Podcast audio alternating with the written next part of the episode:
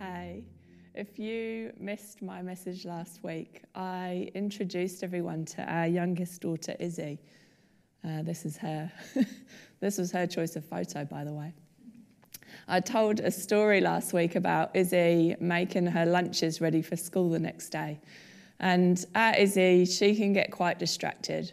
And so I will set her off making her lunch, and I'll turn away and come back and find her doing handstands against the wall or practicing splits in the lounge or sometimes even sowing seeds in the garden. But my point was, and my point remains, it would be difficult if you walked in halfway through her making her lunch to know what she was meant to be doing. And I challenged each of us to consider if someone watched your life like a movie and had to guess the mission you've been given, what would they guess? Would the mission that you've been given be clear? If you're a follower of Jesus or a Christian, you have been given a mission. We have been given a mission. And in this Mission Possible series, I want to start by reading the mission again. It's found in Matthew 28, starting from verse 18. It says, Then Jesus came to them and said, All authority in heaven and on earth has been given to me. Therefore, go and make disciples of all nations, baptizing them in the name of the Father and of the Son and of the Holy Spirit, and teaching them to obey everything I have commanded you. And surely I am with you always to the very end of the age. And surely, if we're engaging well with the mission, the evidence should be clear in our lives, right? And as followers of Jesus, He is our ultimate example.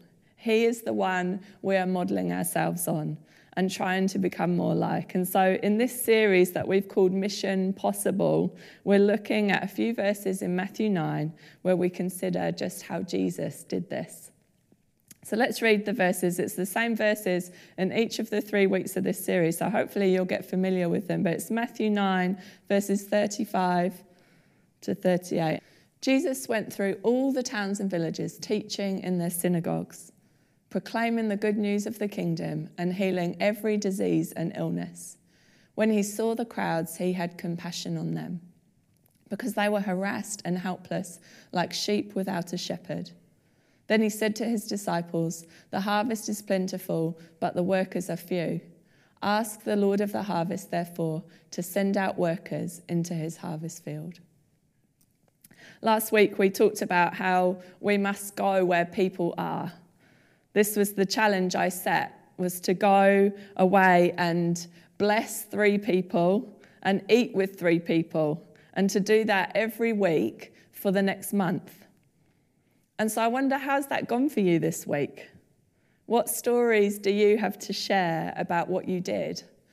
I love to bake, and so that was an easy way for me to think of blessing people. And so I baked some cookies for Izzy's school teachers and took them in. And Izzy said um, she had teachers coming up to her all day, thanking her for the delicious cookies.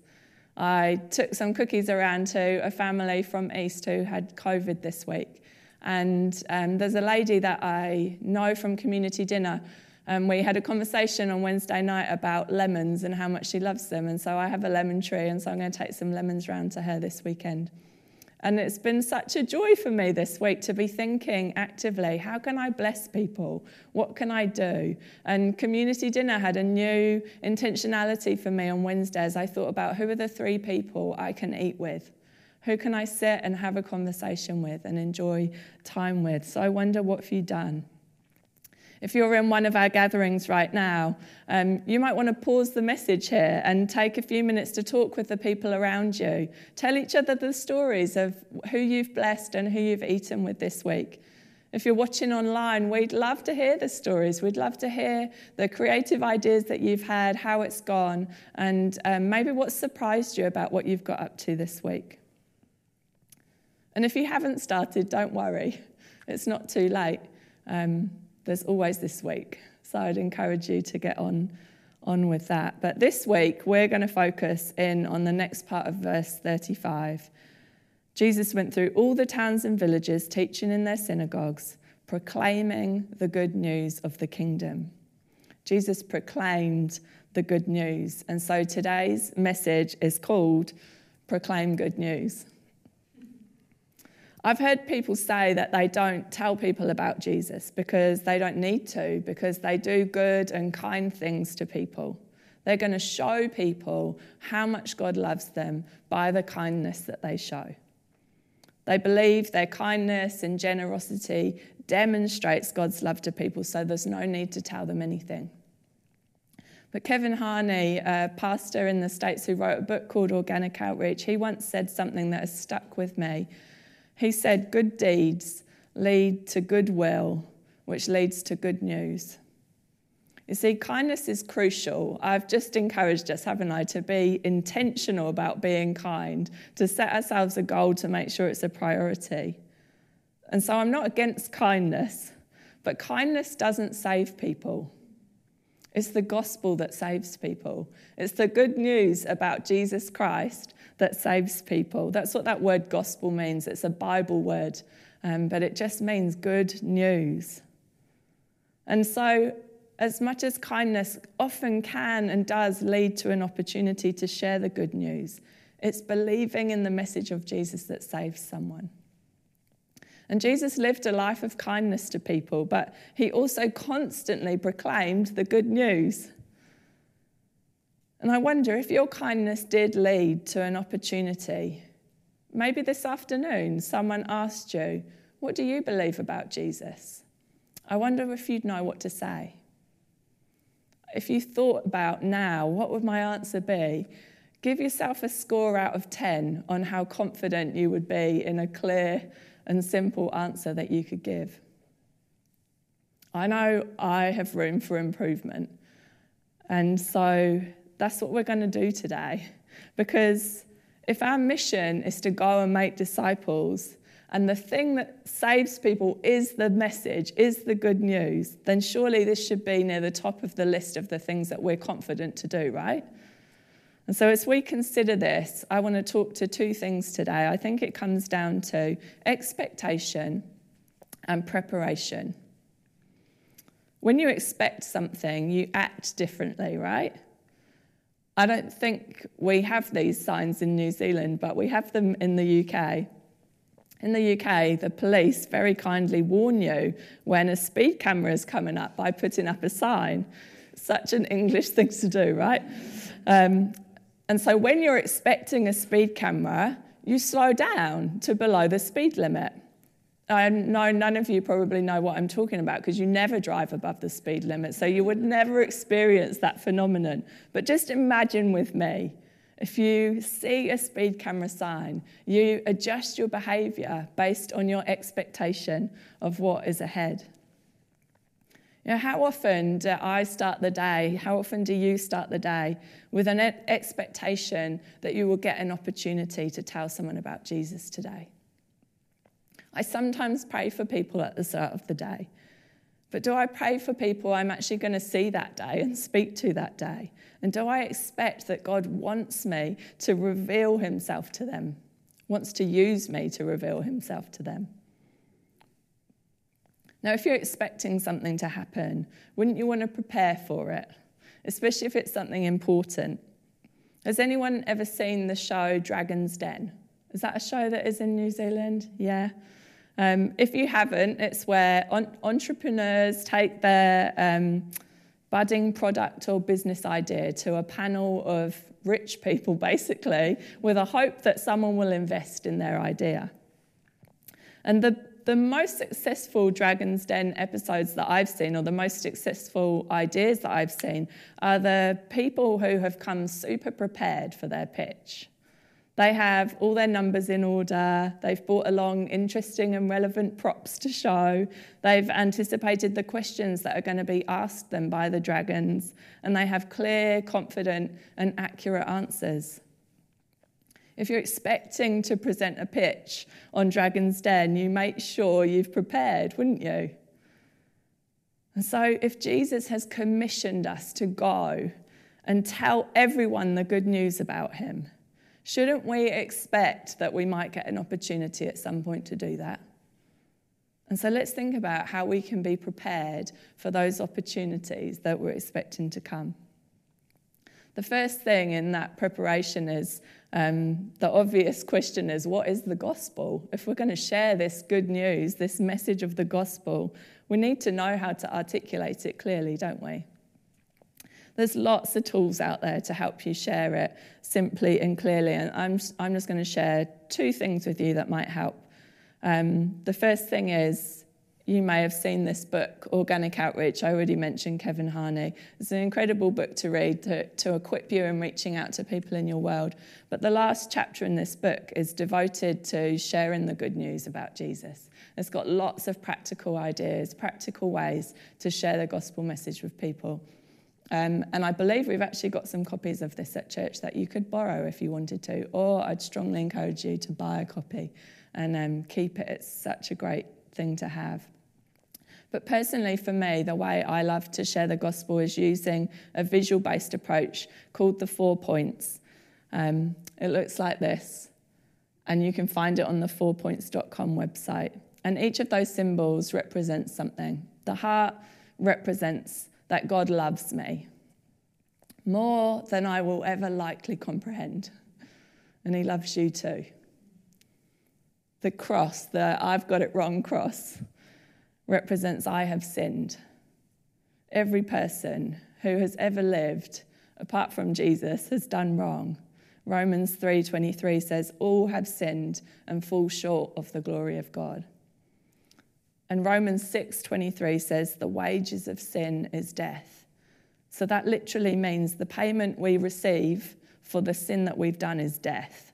Not physical death because we all die, but spiritual death. But the the next symbol on here, the cross, the crucifixion cross, it stands for Jesus died for me and rose again from the dead. Sin, because sin deserves death, in order for us to have a substitute die on our behalf, it had to be someone who was perfect, who didn't deserve to die in his own right. And Jesus was perfect. Jesus, the Son of God, came from heaven and lived on this earth a perfect life so that he could die as a substitute for us. He died on behalf of you and I. And then after three days, he rose from the dead, proving he really was God and creating a permanent solution for sin. And the final symbol, the question mark, it stands for I need to decide. God has done his part, and it wasn't fair because we didn't deserve it, but he did it because he loves us. That's how much he loves us. But now it's offered to you as a free gift, it's your choice. I don't have to earn it, but it's also not forced on me. I need to choose to receive that gift. And these are the key truths that make up the gospel. But I don't think it means that we should learn a script and be ready to recite it at any possible sign of an opportunity. Because as I think through how to prepare to proclaim good news, and I think about some of the things we see as Jesus proclaimed good news, I want you to think rap, not I'm not saying I want you to rap the gospel, but I wondered if this might be a memorable thing to help you remember what I'm saying. The R stands for responsive. Have you ever talked to a child who hasn't quite got the knack of a conversation yet? You might say to them, Hey, how's your day been? And they answer, I like cake. It's kind of an odd conversation because they haven't really listened to what you're asking. But I think there's a danger Christians can be like that when we're trying to share the gospel with people. We can be so focused on what we want to say, so focused on getting it right and saying the right words, that we don't even listen to what's going on for someone or even, ask, even listen to what they're asking and answer. 1 Peter 3:15 says, "But in your hearts revere Christ as Lord. Always be prepared to give an answer to everyone who asks you to give the reason for the hope that you have." But do this with gentleness and respect. And this is where that phrase that Kevin Harney said comes in. This is where good deeds leads to goodwill, leads to good news. We're to live our lives in such a way that stands out. We're to act differently. We're to speak differently. We're to walk differently. We're meant to stand out from the crowd. And as that causes people to ask questions about why, we're to be ready with an answer for the hope that we have. There are choices I make about what I do and where I go and how I act that aren't because I'm anything special. They're not because I'm a really good person, but they're because I realized as a young person that Jesus really was who he said he was. After all, if he isn't the Son of God, then isn't he a crazy person? because he went around telling people he was the Son of God. I've experienced him working in my life. I've seen him answer prayers and provide miraculously. And so, because the Bible says that he wants me to follow him and become more like him, I'm committed to prioritizing things in my life that he would want me to do. That's the reason I live the way I do. When I go to the effort of blessing someone, it's not so that I get a blessing in return or so that they think I'm really amazing. I do it because I know that God loves them so much. And if I can communicate in some small way his love for them and his value that he holds them in, then isn't that an amazing thing? And so, as we go through different difficult circumstances as Christians, and we're able to hang on to hope and have peace in the midst of really hard things, I can explain to someone how that's possible, and that's powerful. So that's responsive. The A is adaptable. Sharing the gospel is not one size fits all. Jesus changed the way he shared the good news with people depending on who he was talking to. When Jesus talked to the Samaritan woman at the well, they were at a well, and so he talked about water and how he was the living water which, with which she would never thirst again. When Nicodemus came at night and asked him if he was from God, Jesus said the words that so many of us will have learnt as a memory verse. He said, For God so loved the world that he gave his one and only Son, that whoever believes in him shall not perish but have eternal life. Jesus spoke those words to Nicodemus. You see, Jesus adapted how he shared the good news depending on who he, who he was talking to. An exercise I've done before that might be helpful for you to think this through is um, you might have people that you're praying for, people who you'd love to come to know Jesus. I'd encourage you to think if one of those people, think a specific person, if one of them came and asked you today, What do you believe about Jesus? How would you share the good news with them? What would be the details that would be relevant to them? What would be the things that might be interesting for them? And prepare it and prepare to do it in under two minutes because no one wants a long speech, do they? And so that's a challenge that I really believe will help you in your preparation to, sh- to proclaim the good news. The third one is personal. People can read the facts about Jesus on the internet, but what you can do is share who Jesus is for you. Stories of our experiences are so disarming. When I share a story about my life, that doesn't threaten anyone. It's unlikely to offend someone. Your friends aren't super interested in the theory about why they should believe in Jesus. They're probably not even really interested in what your pastor says about Jesus, but they are interested in your life and they are interested in your experience. And so your story is powerful, and I want you to remember that as we're thinking about preparation. You have a story to share. You don't need to learn that, you already have it inside you, and so use it. You know, years ago, I was the um, debt centre manager for our CAP debt centre.